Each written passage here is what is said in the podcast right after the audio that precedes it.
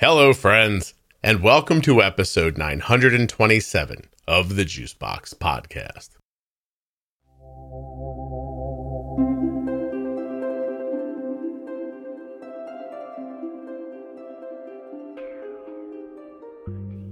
Today, I'm going to be speaking with Carrie. She's the mother of a child with type 1 diabetes who is using Omnipod 5, and we're going to talk all about it.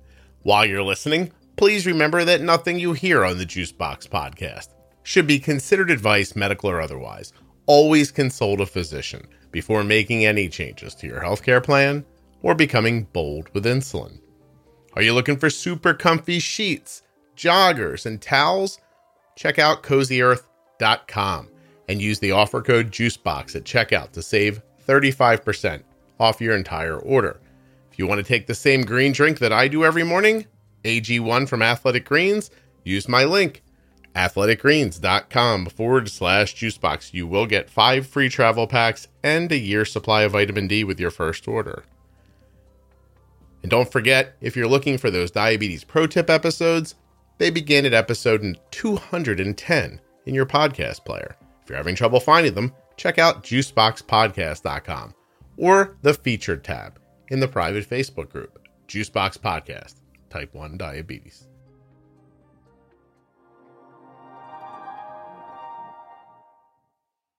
This show is sponsored today by the glucagon that my daughter carries, Gvoke HypoPen. Find out more at gvokeglucagon.com forward slash juicebox. The podcast is sponsored today by BetterHelp. BetterHelp is the world's largest therapy service and is 100% online. With BetterHelp, you can tap into a network of over 25,000 licensed and experienced therapists who can help you with a wide range of issues. BetterHelp.com forward slash juicebox. To get started, you just answer a few questions about your needs and preferences in therapy. That way, BetterHelp can match you with the right therapist from their network. And when you use my link, you'll save 10% on your first month of therapy.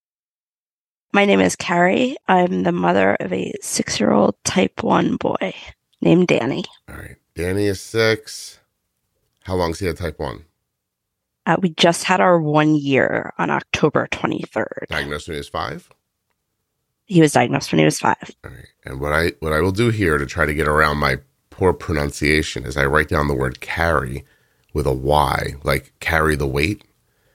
As opposed to Carrie Fisher or. No, Yes. as opposed to like my, my I might hit the R too hard and say Kari if I'm not careful.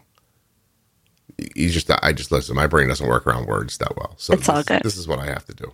Are you pressuring me already, Carrie? I'm just I don't I don't need this. It's Friday, you know. Um okay, so tell me a little bit about Danny's diagnosis. He's a year ago. Do you have any other uh type 1 in your family? Autoimmune? Was there any reason to think this was going to happen?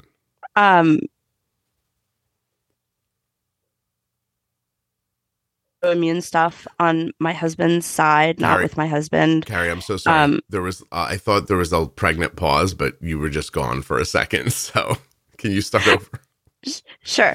Um, so no diabetes in our family.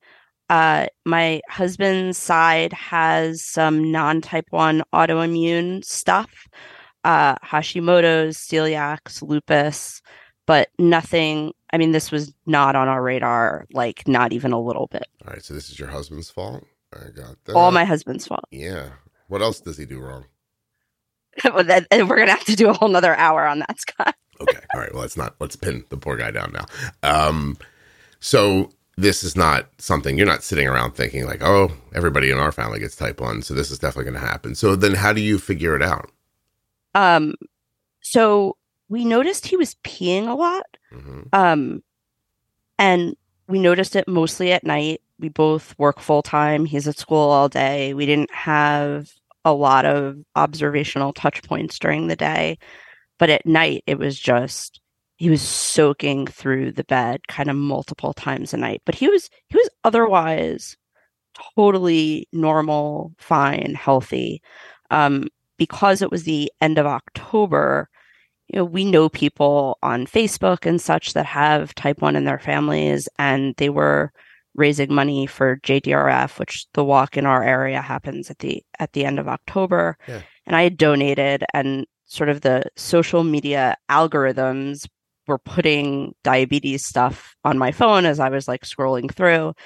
Um, and about five days after we noticed he was peeing a lot, I t- texted my husband and I was like, You don't think he's diabetic or something, do you? Because Facebook does.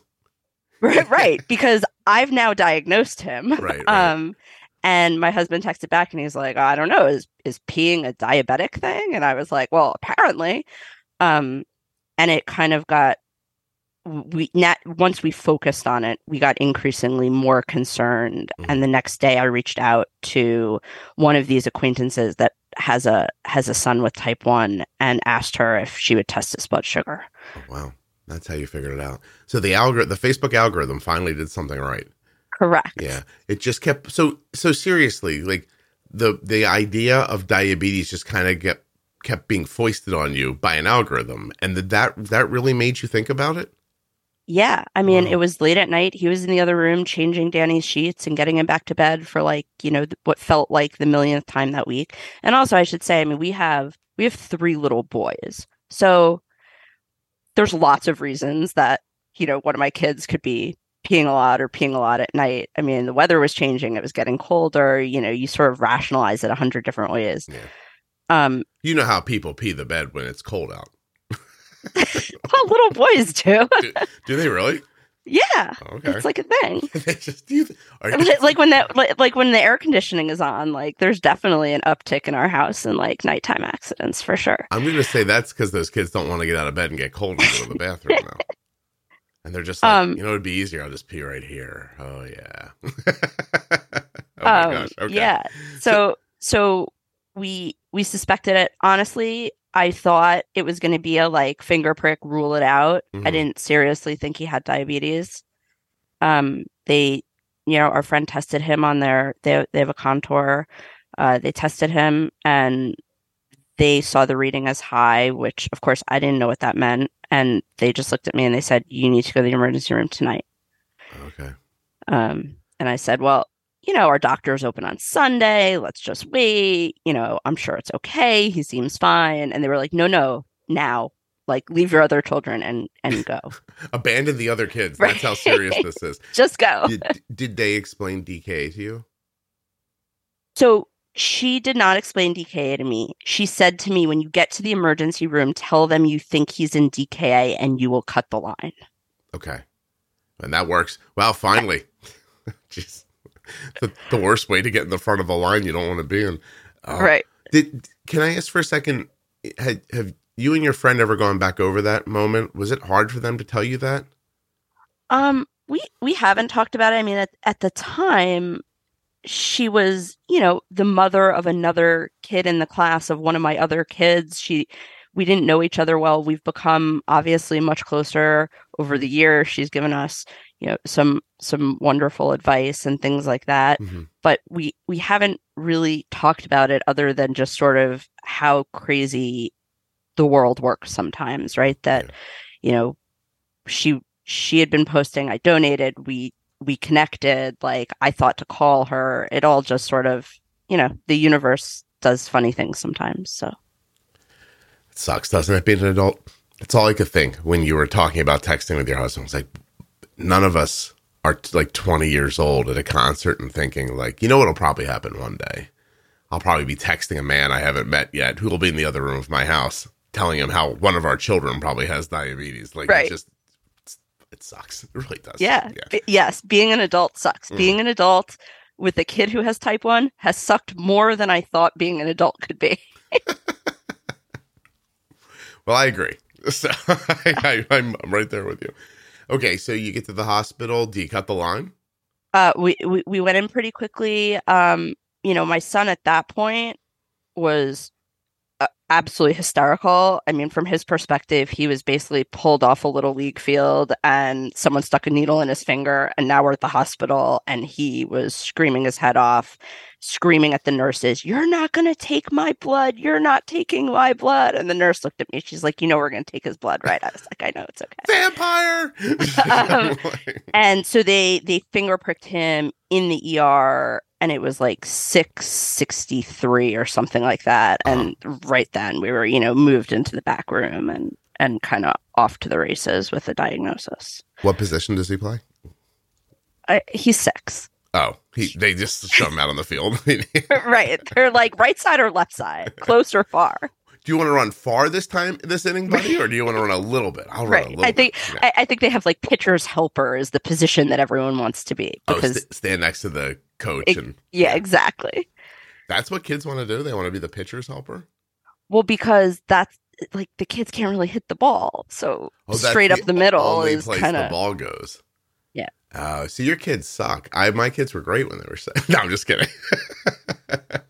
no, Look, what can I tell exactly- no, that's exactly what happens too. It's like the I one mean, it was t-ball. Like Yeah. they weren't even there wasn't even any velocity on the pitch to yeah, help them. I understand. No, I'm kidding. Uh, no, that's the at that age, that's the only position where you get to field a ball.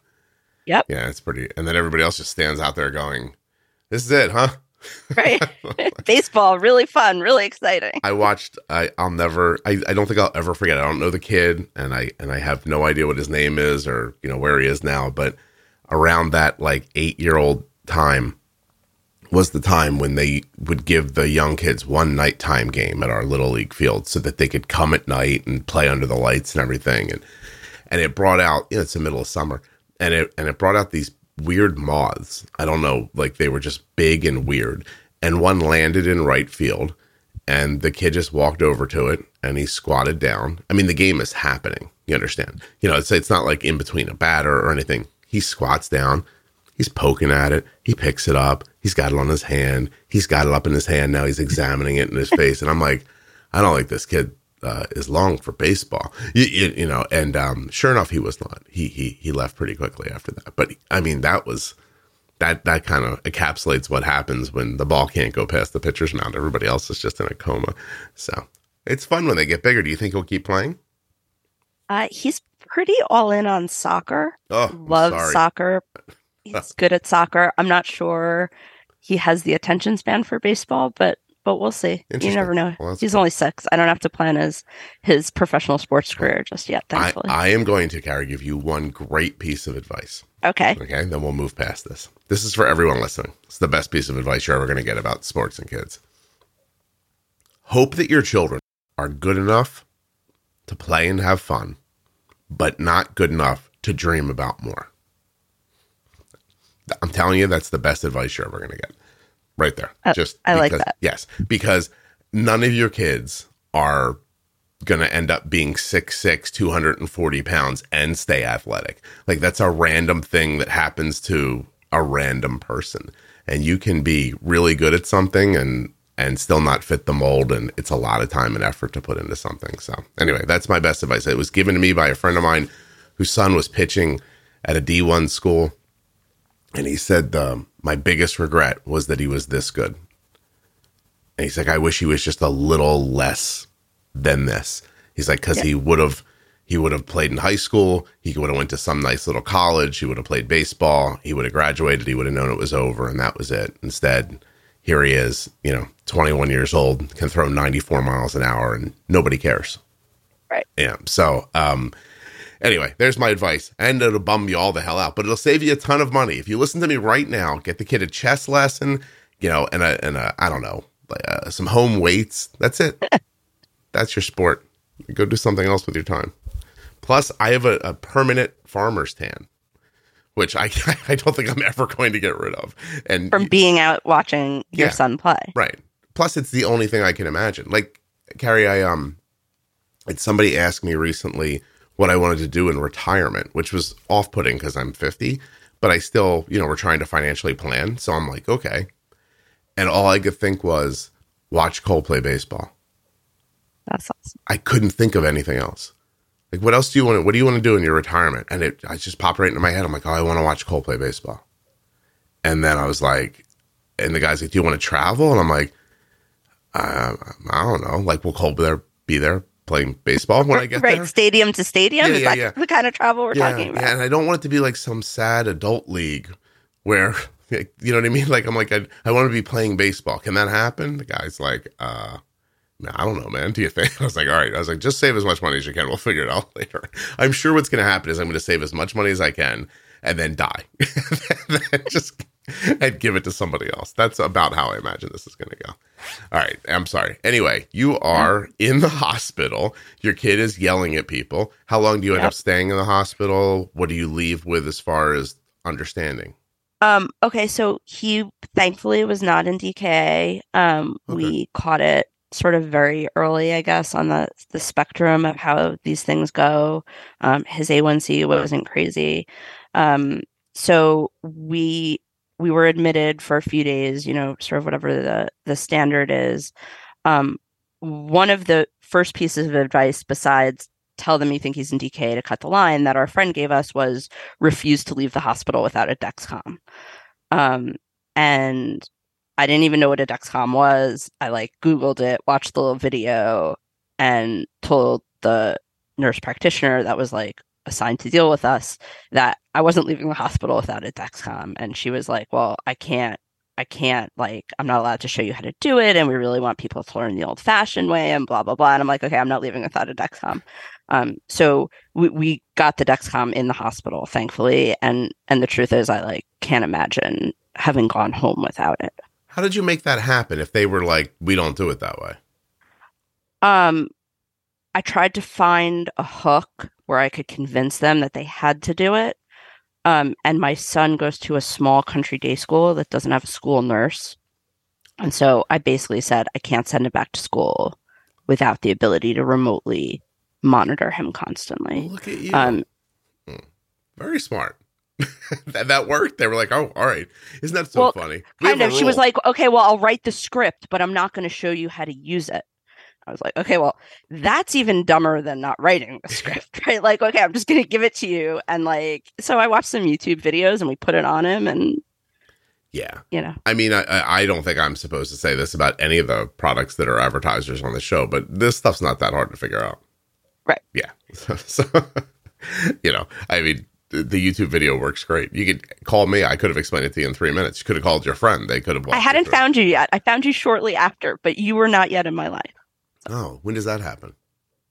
I think a week later, um, a week after we got out of the hospital, you know, I was doing what they sort of tell you to do, which is call their helpline and talk to a different doctor than the one that's been dealing with you, um, and talk to them about changes and stuff. And they they lost me at post bolusing, to be honest. Um, it didn't take me that long to figure out that that takes insulin a little while to work. Mhm. and if you're constantly dosing at the end of meals um they that you're gonna you're gonna have a problem. And so i asked them i said well why are we dosing him after the meals? Why aren't we dosing him before he eats? And they're like oh well like that comes later. And i was like okay you're managing me. So i need to stop talking to you and do some google searches and try to figure this out on my own and that's what i did Yeah. So you you felt what was happening very quickly that they were feeding they were spoon uh, spoon feeding you information slowly. Yeah. Yeah. And you were like, all right, I want to get to the other part now. Right. Um, let's fast forward the management you know the managing me and let's talk about how i'm actually going to like manage my child What was the um like an what was a post meal spike looking like? 300s before we started pre-bolusing i mean pretty significant Mhm. um you know i had some concern when we started pre-bolusing he's six what if he doesn't eat all that we think he's going to eat and stuff but i got pretty comfortable that there wasn't a problem a juice box couldn't fix Mhm. um, and that it was worth it. Um, and so, I mean, we haven't seen, bar- barring pump failures and things like sort of just sort of technology happens, we haven't we haven't seen numbers like that in a very long time. Yeah. I sometimes look at the podcast as a whole and I think it's just really a message about common sense around like four ideas. And I and it, I I wish there are days I wish I could figure out a way to just say it one time in 20 seconds and make one episode and just leave it up. You know what I mean? And it and I I feel like I try to say it sometimes like that. I'm like, look, here's what it's about. It's about timing and amount. It's about understanding the impacts of the food, like that kind of stuff. I know that you need the bigger conversations to understand it and everything, but I- mean, when that's the truth, that there are really just these couple of things you have to do to manage a meal, um, and people are busy telling you to do it opposite of how it works, which leads you. It just, just I don't know. It starts you down this path of like, uh, it's like destruction. It's like we're we're never going to figure this out because you've put me on the wrong path. Right. And and it changes your expectations. I mean, you you've talked about expectations in a slightly different context, but if you if you start to think like, okay, well, I'm seeing a spike to 300 and like the medical team is okay with that, then you start to think that that's actually where your child should be or where you should be aiming to get your child. Right. And it's not Carrie, it's not the process that's the problem. Like I understand the the slow start and let's give you some of the information now and some of the information later. Like all that makes sense to me. It, the problem is that during that during that time someone forgets to explain to you this isn't how it's always going to be. And here are our expectations moving forward. For now, it's going to look like this, but in the you know, but blah blah blah. Later, we're going to want it to be this way, and it's exactly what you're saying. It's I remember it as clear as day from an episode like from the first year when this woman said to me, um, "They gave me a range up to 200, and I kept him here, but then it started to go up, and I thought, well, okay, that's fine. It's only 130." And then it was 140. And I thought, well, that's fine. It's only 140. I mean, that's only 40 points higher than 100. And before you knew it, she was at 200, going, well, 200 is only 100 points higher than 150 or, or, or 50 points higher than 150. And I was fine at 150. And she just kept talking herself into the numbers being higher, being okay. And I thought, oh, that's how people's minds work. Like, that's how people gain weight. That's how people, um, you know, do do hard drugs. Like I'll just do a little coke after work, and then you know what I mean. Like it's like that kind of thing. Like it, it Right. everyone thinks our brains are. I don't know why, but they're wired like that. And so the process coming out of a hosp- most hospitals with diabetes is just putting you in a bad situation where eventually you're going to be like, I'm just doing heroin. It's fine. You, you know what I mean? Like Right. that. That really is. I, I don't. I don't snort it. Like you know what I mean? like like at least I'm not doing this. And in and then the next thing you know, your kid's blood sugars are 300 after every meal, and you're like, well, this is what it does. It's okay. Right. The guy said it was all right. So, right, I hear you. All right, well, I'm glad it hit you that way. Uh, you find the podcast. I'm talking in your ear. You're blah blah blah. Now we're gonna fast forward you a little bit, like through diabetes stuff to he gets a pump.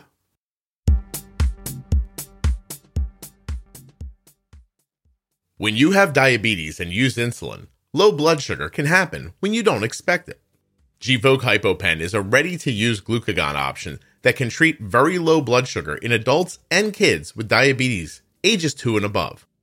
Find out more. Go to gvokeglucagon.com forward slash juicebox. Gvoke shouldn't be used in patients with pheochromocytoma or insulinoma.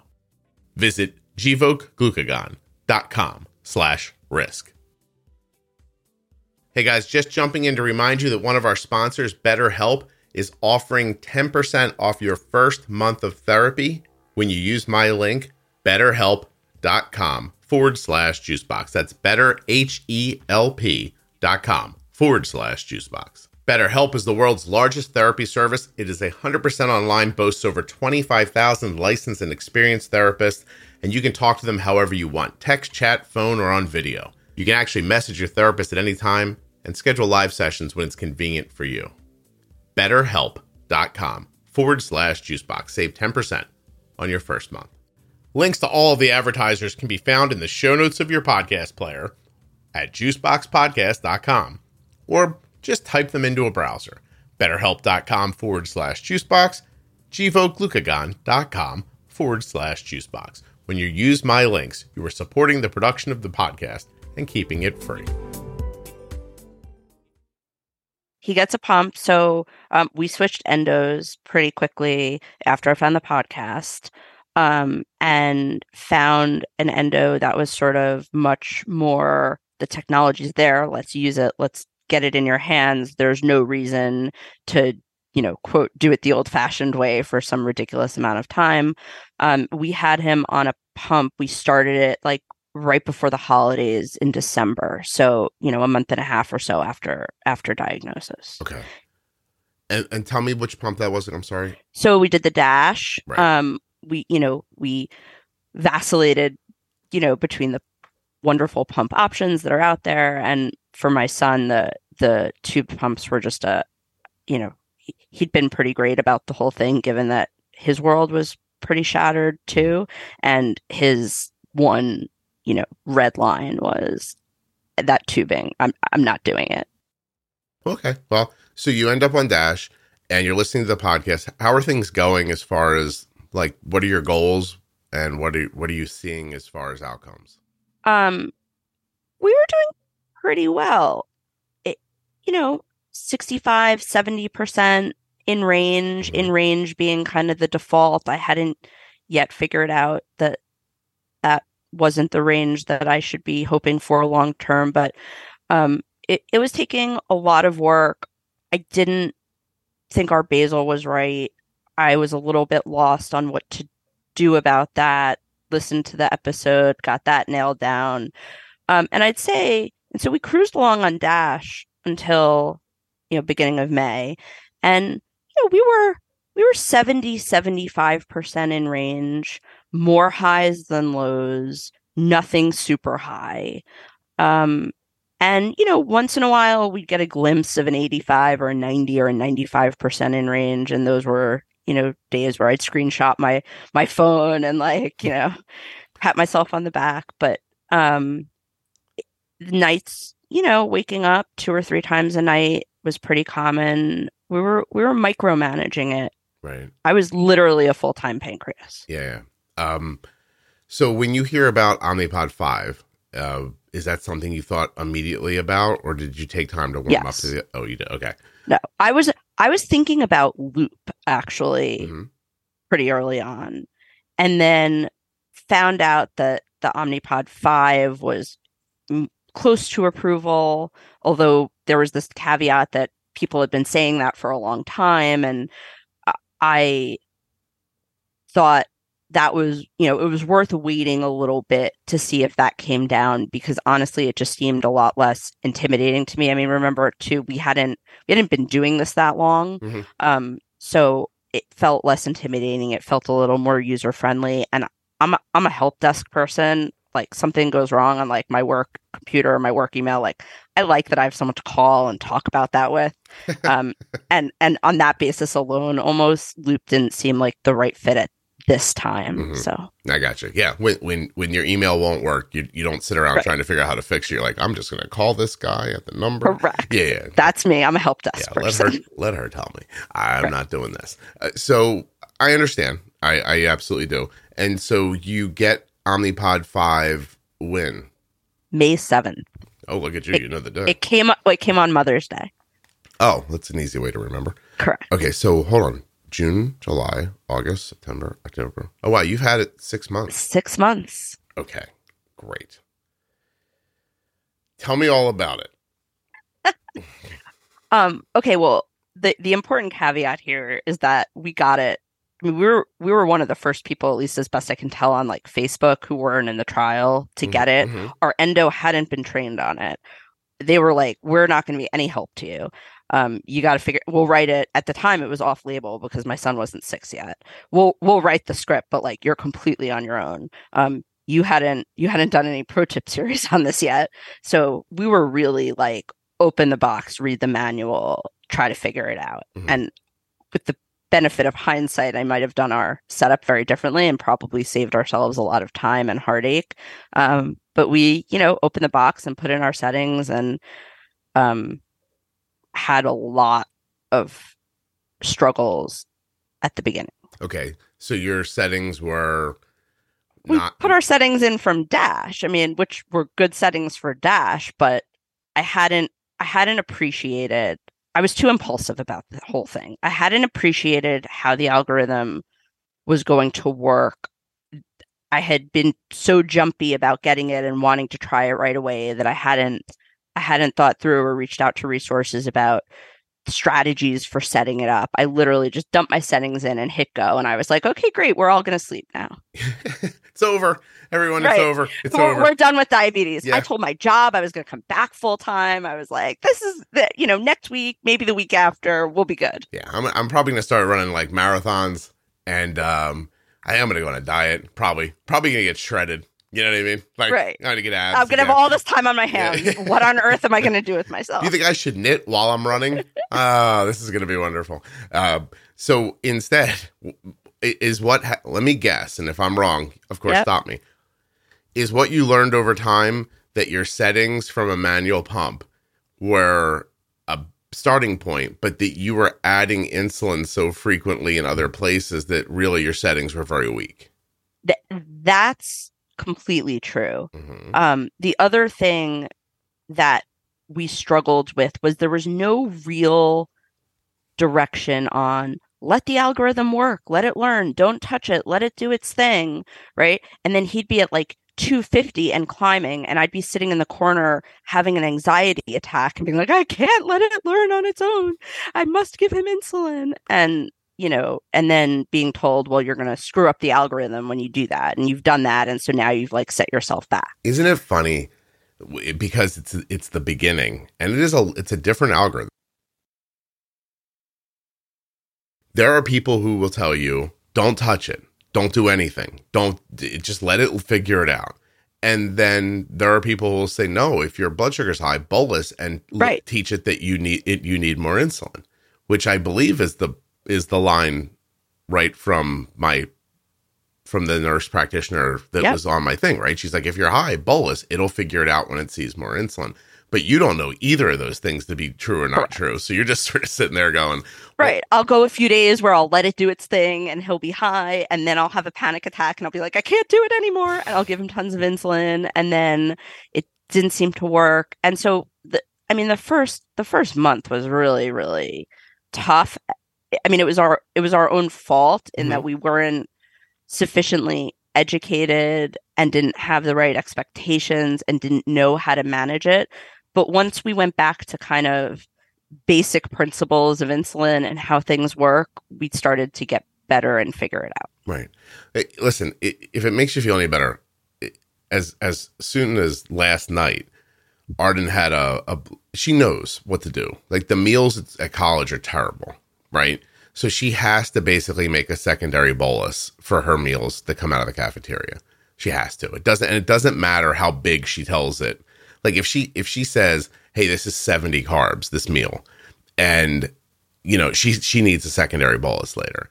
If if she were to tell the same meal it's 90 carbs, it still wouldn't matter. It's how crappy the food is. You know what I mean? Mm-hmm. And and so you have to I mean, you have to understand how these algorithms, all of them end up working. And so for Arden, uh, who's looping, um, last night, she has this 180 blood sugar like two hours after a meal. And I'm like, Arden, you didn't make the secondary bowl. She's like, well, I'm doing my homework. I forgot. I was like, well, that's fine, but put in insulin, right? And so I, I can see on Nightscout what she did, and she just makes a bolus. And I and I text her right back. I'm like, hey, that's not going to work. You know that's not going. Like, what are you doing? Like, so she's so busy with her homework. She's just she like throws in like a unit and a half of insulin. As soon as she does that, the algorithm's like a unit and a half. We don't need this. Turns off her basal. And that's probably what was happening to you when you were putting in extra insulin. Like you told the algorithm these settings are going to work.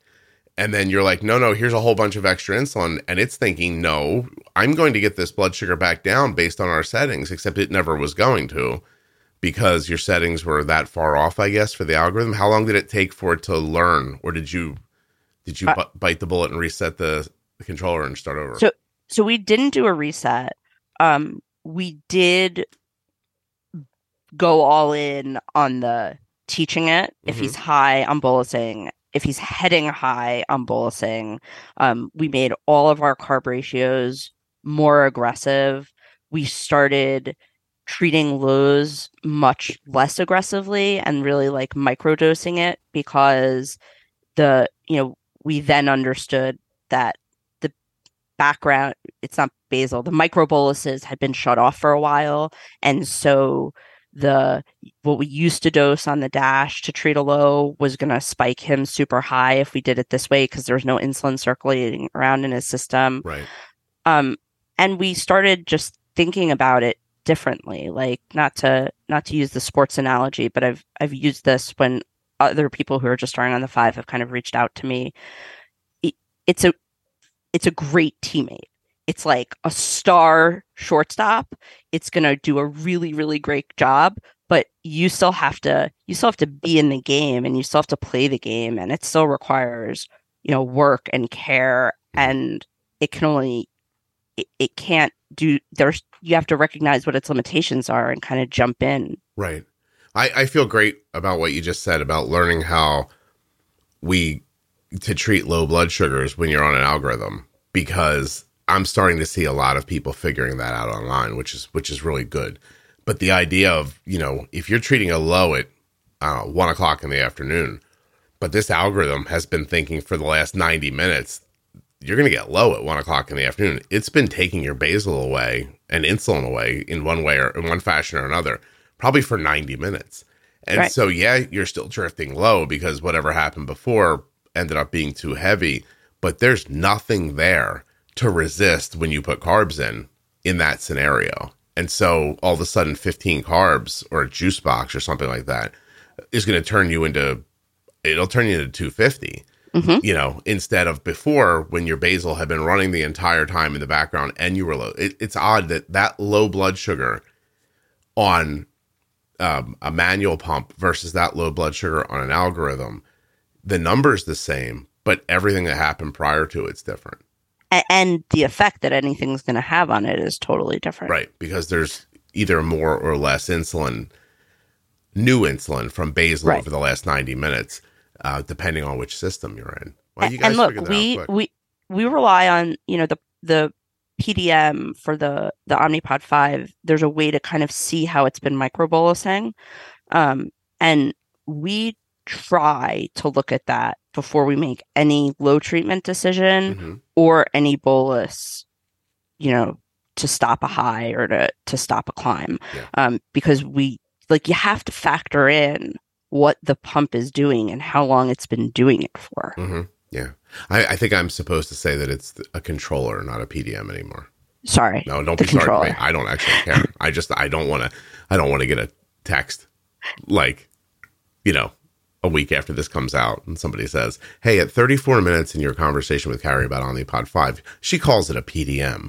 And, um, would you mind so I'm getting around that right now. Well, my son calls it the doser. So, yeah. you know, whatever. Oh, yeah, that's great. I know a lot of public relations people who'll be thrilled to know that. Give me the pricker and the doser and let's get right. rolling here. Yeah, yeah. that's that's six year old terminology for that's it. That's about right for me. Uh, okay. So, how long did it? So, is hindsight telling you that you didn't put settings in in a way that was going to give you success up front? Yes. Okay. So, did you have you learned over time that what what ended up being in those Omnipod 5 pro tip episodes is true? Like for some reason when that algorithm begins, the settings need to be somewhere near 50-50. Basal, yes. basal bolus, and then it adjusts off that. It, it doesn't. It, it won't even keep doing that five minutes later. It just for some reason needs to know that going in. Yeah, and look, I mean, one of the things that we've struggled with and we occasionally, you know, talk about with some frequency is like, should we do the hard reset, right? Like now we're six months in, we have all this knowledge that we didn't have at the time, mm-hmm. but it, I don't know, it feels so risky. It feels like so, I've spent six months teaching this thing what to do, and it's pretty darn good. This is why women stay with men, right? Yeah, uh, yeah. I mean, it's you know, it's a big it's a big leap to take. So I'm not there yet. Though you could you could potentially get me there if you if you thought that was the right thing to do. No, listen, if I uh, listen, what I know is you know, not going to be helpful to you probably, but so um to kind of go over that a little bit. Uh, you know, it's in the Omnipod 5 Pro Tip series, which I did in conjunction with Omnipod and, and a healthcare professional. And they're actually, I have to say so, they're, they're, they're, they're good episodes. Like they really will help you. Um, but the the algorithm wants 50-50. And I have to say, if I had that conversation prior to starting Arden on Omnipod 5 when we started her, I would have probably just taken her total daily insulin and chopped it in half. I think that's what I would have ended up doing. I think I would have just said, like, I don't know, she gets this much insulin every day. I'll take half of that number and divide it by 24, and that's going to be our basal rate Um, Yeah, because, I mean, that's what we would like if we were starting this now with all that, with the benefit of those episodes and that knowledge. That's what we would have done. But you know, we we didn't have it, and we're not anywhere near 50-50. Um, yeah, not I'm to, not- not to say that your son needs 50-50. It's to say it's you really have to listen to it to hear it explained, but that's what the for some reason that's what the algorithm needs as it begins to learn. right, Right. right. So, and I don't, I don't know. I don't know why it doesn't just. I don't know.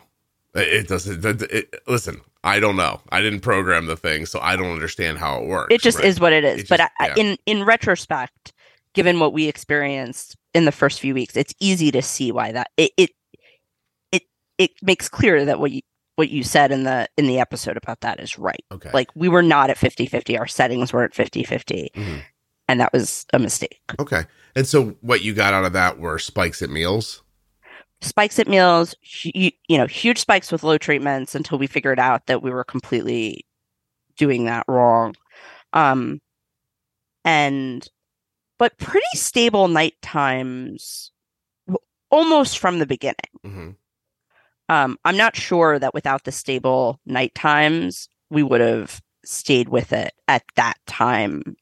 You know, I, I think we would have probably stopped it and then come back to it once like there was more kind of knowledge of how to set it up and how to get started with it successfully out there.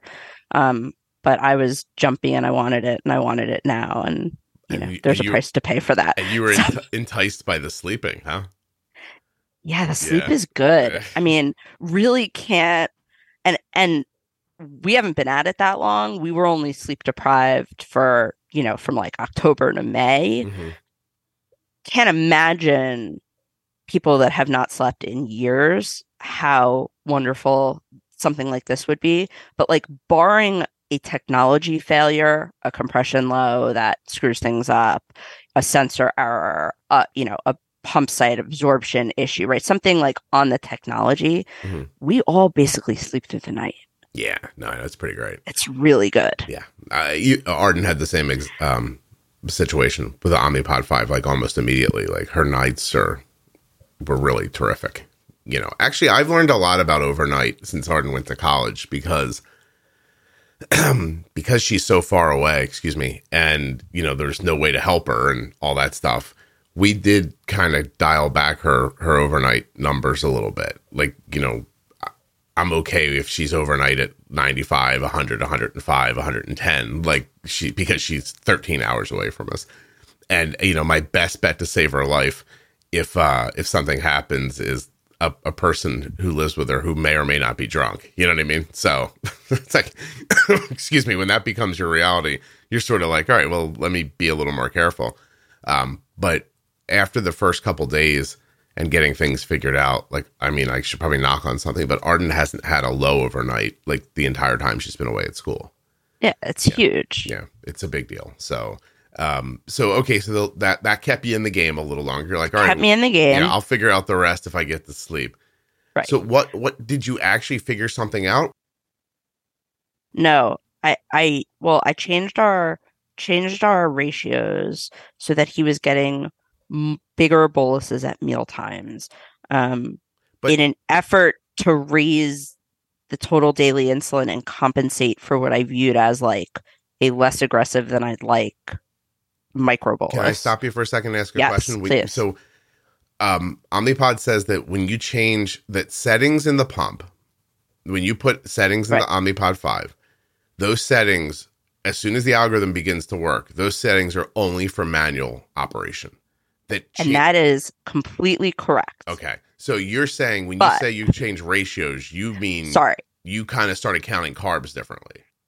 I started counting carbs differently so that he was getting more insulin per day Mhm. than he was getting with our old ratios. Right. So you you you if I may, you said, "Hey, Yes. uh carb ratio is 1 to whatever you thought it was." Right. You see that not working. You can't just go tell the pump, uh, "Hey, magic algorithm, instead of it being 1 to 20 carbs, I want you to make it 1 to 15 carbs because that doesn't change the algorithm's opinion." Correct. It- and so you started counting up a meal and going, I think this is definitely 40 carbs, but I'm going to tell the pump it's 50.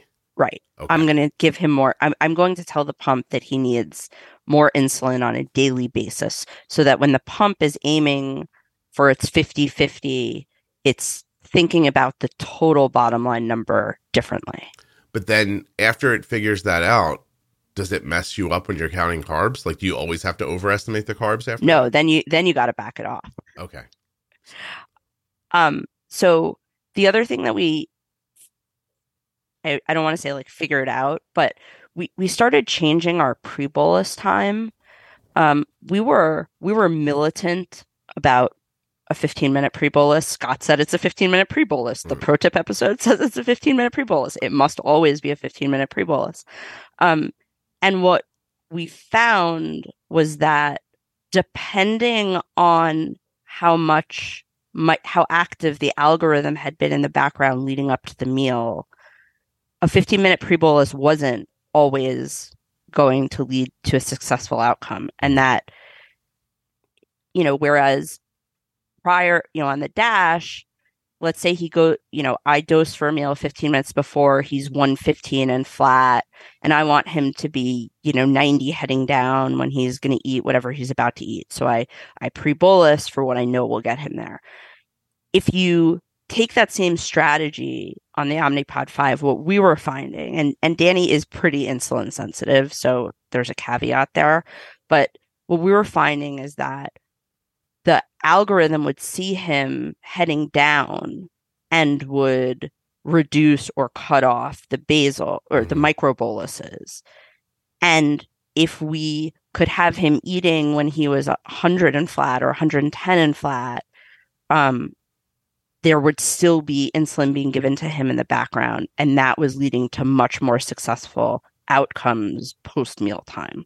So we started changing the pre-bolus time from 15 minutes. I'm really sorry. I know it's supposed to be 15 minutes. It's not supposed to be 15 minutes. It's whatever, but, it's whatever but, works. But, but we we we have now sort of adjusted it based on what how much insulin we think he has circulating in his system based on the auto history and it's been a lot more successful. And you've been making the pre-bolus longer or shorter? Shorter. I mean, if he's high, we'll make it longer. Mm-hmm. Um, or if he's heading up, we'll make it longer because we want to give the insulin a chance to work. But if he's kind of where I want him to be after the meal, um, depending on what's if he hasn't gotten insulin in a while in the yeah. background, we'll keep it around 15 minutes. Um, but if the pump has been active, we'll make it we'll make it shorter so that he doesn't go low pre or during mealtime. Right. Wow. You're good at talking about this. Do you know? I've listened to you a lot, oh. and I'm just trying to do a good job. no, I mean you're good at explaining it. Um, you know, it's it, it's a simple idea, and it gets lost on people when they make the switch from pumping to to algorithms. That there's nothing in your pump when you're using a regular pump that says, "Hey, you're getting low, so I'll turn off your basal insulin," and because of that all of your experiences are predicated on a constant delivery of basal and right. and now your experiences aren't always predicated on that. And it, it's a a leap for some people. And i don't know if it's just because they don't think of it that way or if they have just been if they if they really didn't know what they were doing before they just learned what to expect and how to handle it. Do you know what i mean?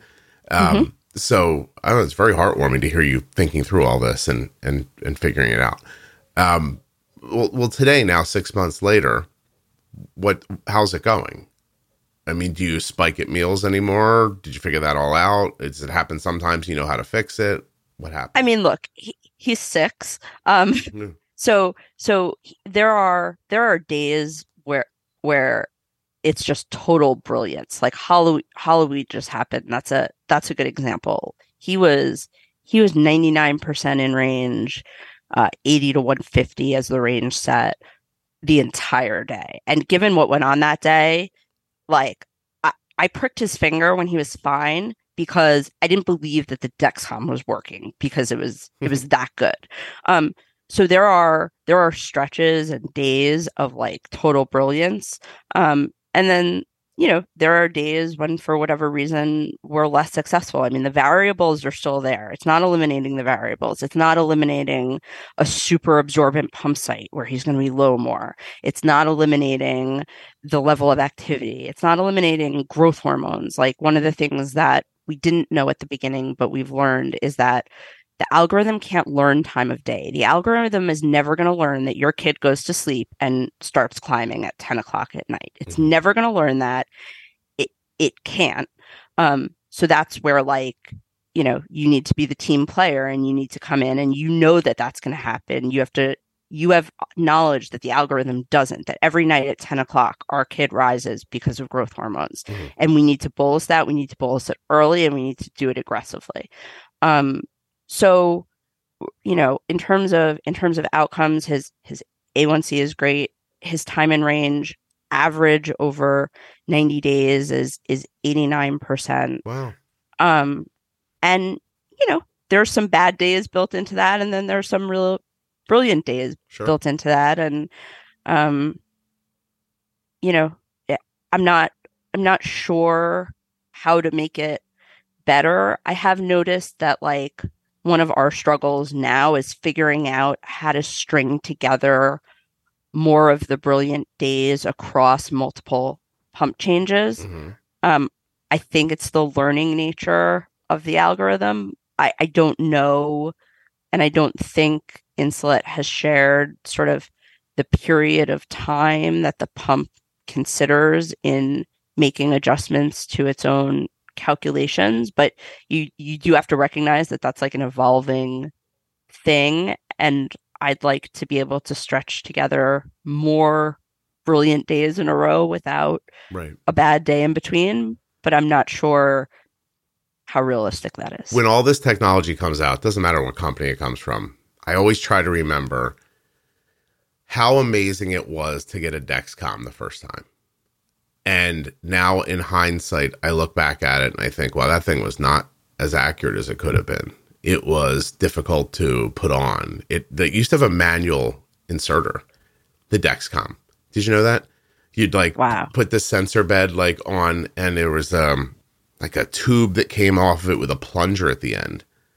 And you would actually have to like like boom, like push down on the plunger to get it to go in.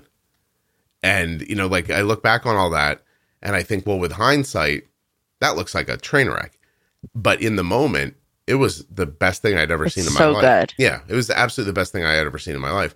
And so I try to apply that idea to Omnipod 5 or Loop or anything that people I, I keep thinking like imagine what it's going to look like a year from now or 2 years from now or 5 right. years from now like this is going to be amazing you know um and and you're not describing something that's like oh a train wreck. You're describing no. Yeah and that's what i want to understand like compared to you doing it manually. So for a moment take out all of your effort and your time and right. you're not sleeping right? Because we understand that you got saved all that stuff.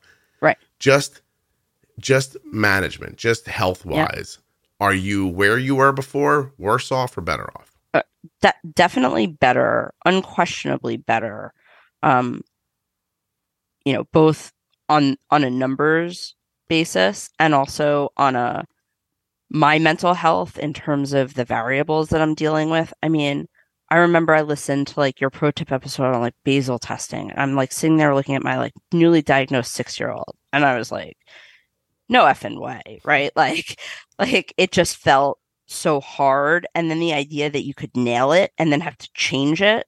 Um, and the beauty of the five is that it it kind of takes if if you're just camping out in automated mode, which is what we do, mm. like it kind of takes that away. Like it it eliminates the variable of whatever you think the basal rate is or should be.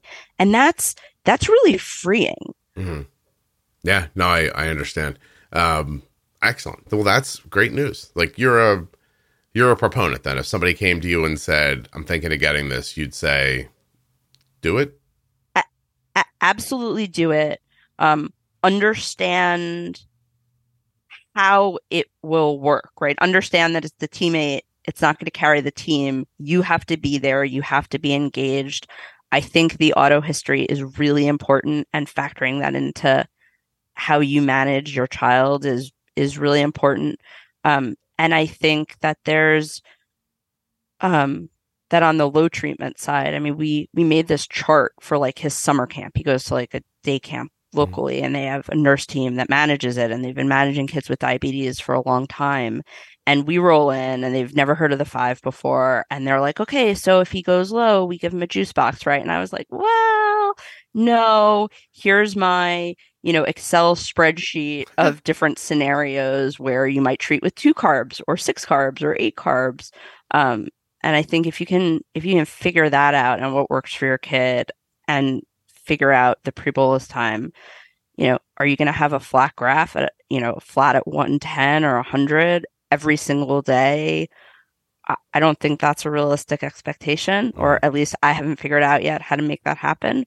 Um, but look, I mean, you do high 80% over a long period of time with sleep almost doesn't matter what you have to do during the day. Right. So, and your and your son's not eating like a, a, a pescatarian diet or some specific. Way. If I told you what my son ate, it would make your skin crawl. He has Eggo waffles and Pop Tarts and pizza and cake, and I. I mean, we, you know, there's lots of different schools of thought for us and for our family at this moment in time.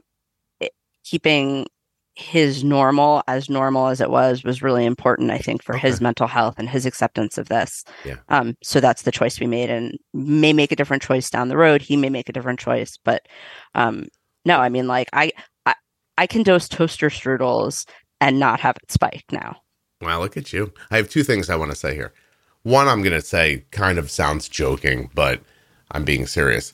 Uh, omnipod.com forward slash juicebox. If anybody listening is thinking about getting an Omnipod Dash or an Omnipod 5, thanks very much. Uh, the second thing is, I, um, I'm, I'm really stunned at how you were able to take my, like, not the Omnipod 5 Pro Tip series, but the other Pro Tip series, the bigger one. And you took the information out of it and you did with it what I intended which is you you learned about it and then you molded it into your life and and you extracted from it and built onto it. Um I, I i know that people can hear them and think these must be the rules but they're just a jumping in point. Do you know do you know what i mean? Like you have yep. to experience the rest of it then and you have to apply it and watch it work and watch it fail and go okay i i that's really i don't know i'm just very um I don't even know what the word is. Like you're making me feel very good about something that I did. Y- y- you should. I mean, we we wouldn't be even close to where we are now um, without that. And the fact that it can be applied to it, you know, the fact that it can be applied to a new technology that didn't even exist when you were, or at least didn't exist in your world when you were making a right. lot of these episodes it, insulin still works the same way, and it works the same way whether you're on loop or on the five or anything else. And, um, you know that. That's great. It really is. It's amazing. I'm I'm I'm so happy for you guys. First of all, but I don't know. Like you say something out loud years ago, like this whole thing. Like you know, I used to say all the time, like managing insulin is about timing and amount. You have to use the right amount of insulin at the right time.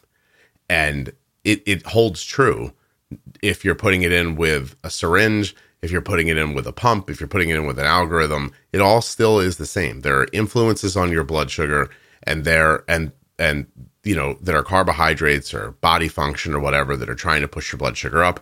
There are influences on your blood sugar that are insulin that are trying to put the push them down. And you just have to kind of keep those influences in a, a state of flux where they really neither of them can kind of beat the other one. And then that's what stability is. Right. It, you know and if you can wrap your head around that then you're on your way. But i don't know. I mean those pro tip series it's 2022 in november.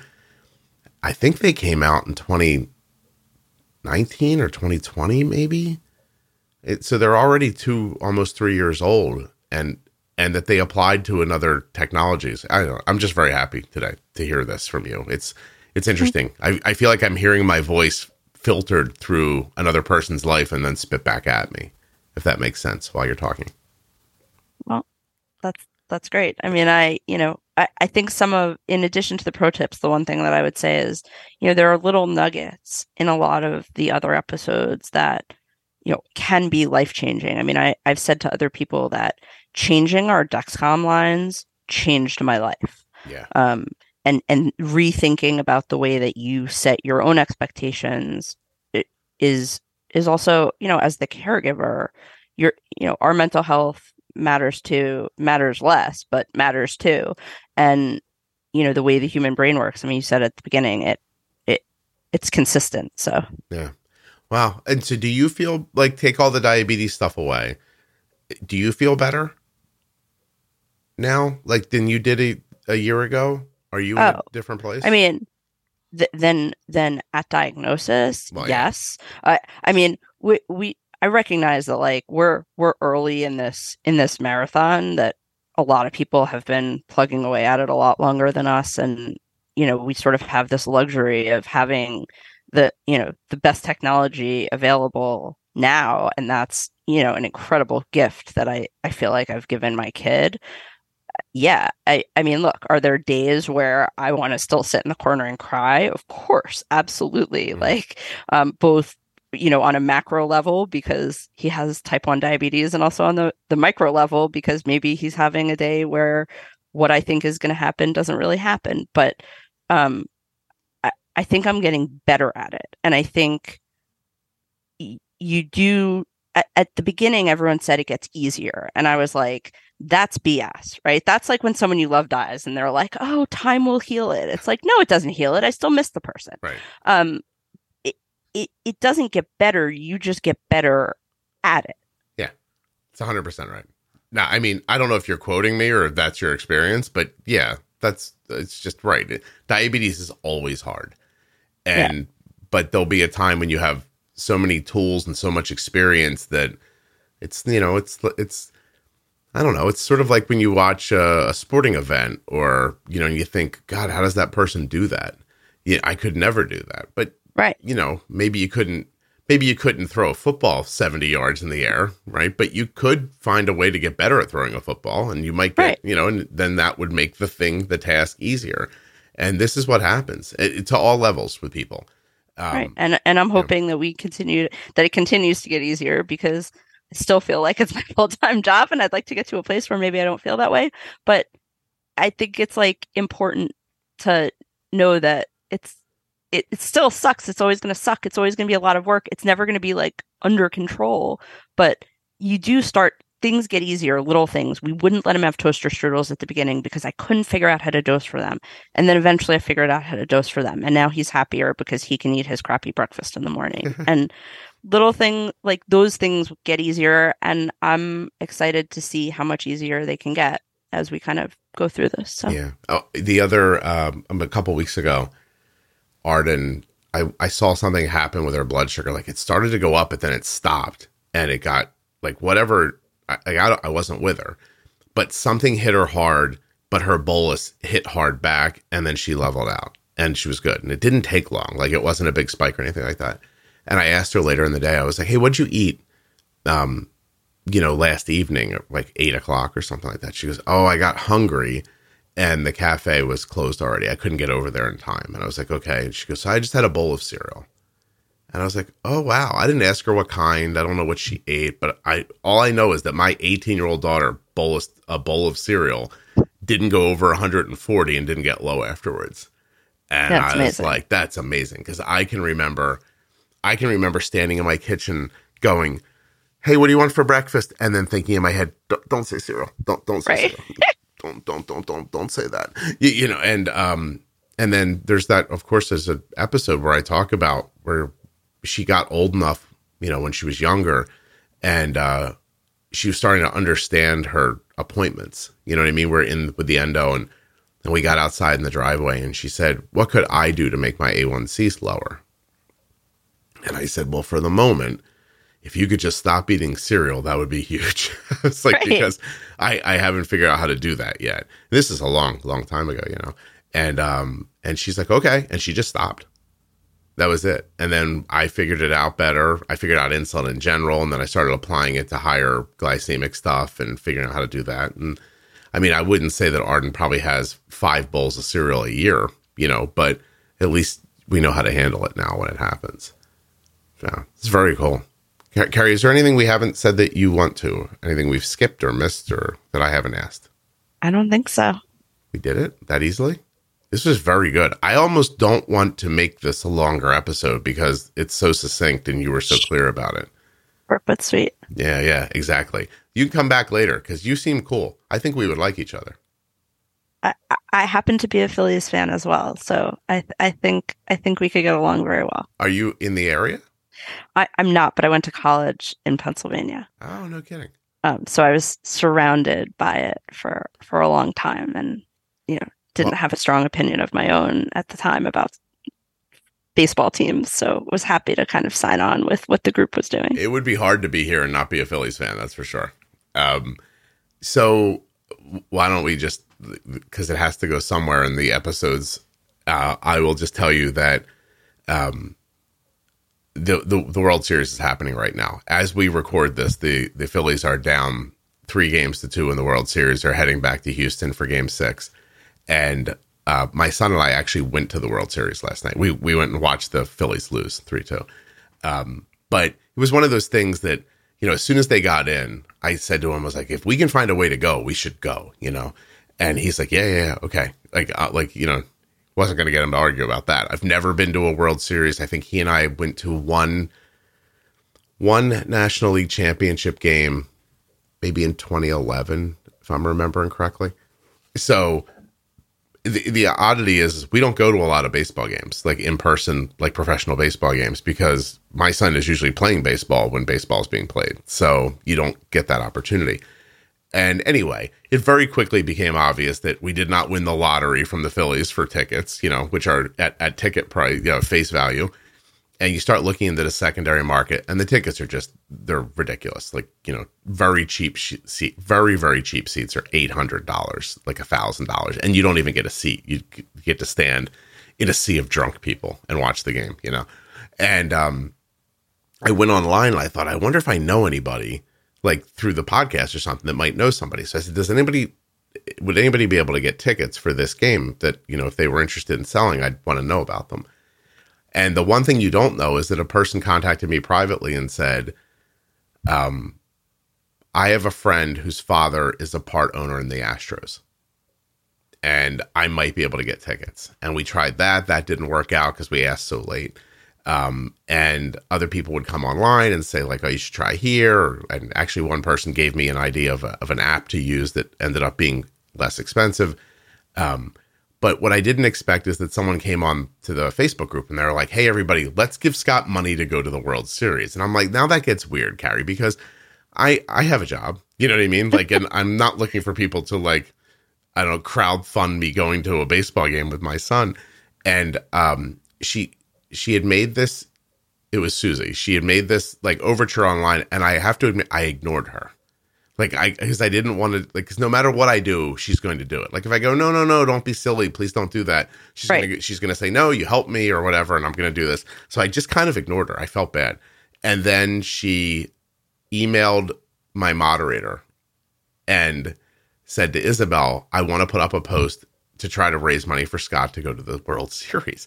And now I it's weird because I'm you know what I mean, Carrie? Like I like it's lovely and that would be amazing if somebody did that for you, but I don't need that and there's part of me that doesn't want it. Do you know what I mean? Like I don't want mm-hmm. somebody to do that. So I told Isabel, you're going to get a note, ignore it and and she's like okay i'm like just don't respond she goes i feel bad i'm like just don't because it's going to turn into people giving me money to go to a baseball game and i'm uncomfortable with that but then susie just kept going and going online and finally she put up a post and said hey like let's go to the world series. You know what i mean? Like it's the weirdest like make a wish thing ever. You know i don't have any reason to be making a wish. And uh the next thing i know there's like $1300 in a pile. And I said to my son, I was like, well, I, I now people gave me this money. I was like, I, I, I'd feel weird now not using it for what they wanted me to use it for. So we got up yesterday morning. That's and, awesome. Yeah, found seats online, and I had a great time. Like it was. That's really, awesome. Really, it was amazing. It's the most intense sporting event I've ever been at. I, I brought my I brought my six year old to his first baseball, my type one to his first baseball game. Um, I took him to a Mets game over the summer, and I thought to myself, like, okay, this is going to be hard. This is going to be hard to dose. He's going to want everything. Um, and it actually, you know, did okay. It, the it it went really well. It was like one of those Halloween miracles. Like the the algorithm handled where where I got it wrong, and I just kept giving him insulin when I saw him starting to creep up, and it it was actually like really empowering because you spend all this time counting the car, you know, when you're first diagnosed, counting the carbs and thinking about pre-bolus time and all the rest. And this was a night where we just sort of, all right, you want the chicken fingers and the fries? You want to chase it with the the ice cream cup that comes in the helmet? Like, and it is what it is. We'll and, figure it out. You know, yeah. Uh, you you probably felt the way I felt the first time in a movie theater. That Arden's like, I'm going to get a slushy and cookie, yes. and cookie dough bites, and I was like, yeah. I don't know if that's a good idea, and, but you know, so um, you I, put um, your game face on. Yeah, I'll, we there were no algorithms then. Like I remember us being in the lobby, and I was like, if you're gonna do that, we're gonna bolus right now. And I and my my theory was bunch of insulin, and then we'll feed the insulin backwards. Like so, that's basically what we did. Like we got her falling, and then you start hitting this ICEE, and that thing just boom boom that keeps trying to push you up. And I just kept using the ICEE as a parachute for the free fall from the insulin and uh, that I've you know I over over the years I got better at it. But the first time, that's what I did. I was like, I'm just gonna pour this insulin over your head, and then you start drinking the Coca Cola Slurpee that you just got. So anyway, um, Carrie, I, I really appreciate you doing this. I have to jump off because believe it or not, I'm recording another episode in a half an hour. So um, I'm still. Thanks so much for your time and oh. for for everything you've done for us. I really appreciate it. No, it's my pleasure. Did a lot for me today too. Like hearing you talk about stuff through the lens of the podcast was was uplifting to me. So I, I really appreciate that. Thanks, Scott. I really appreciate it. I'll talk to you soon.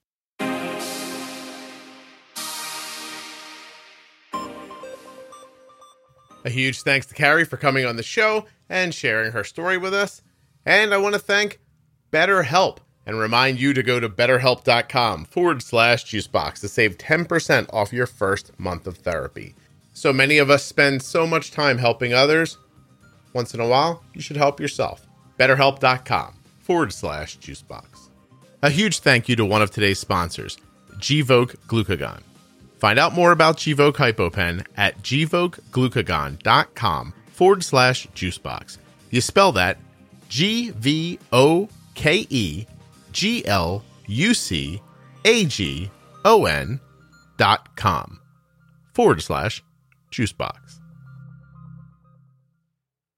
Don't forget to check out the private Facebook group. It's completely free Juicebox Podcast, Type 1 Diabetes.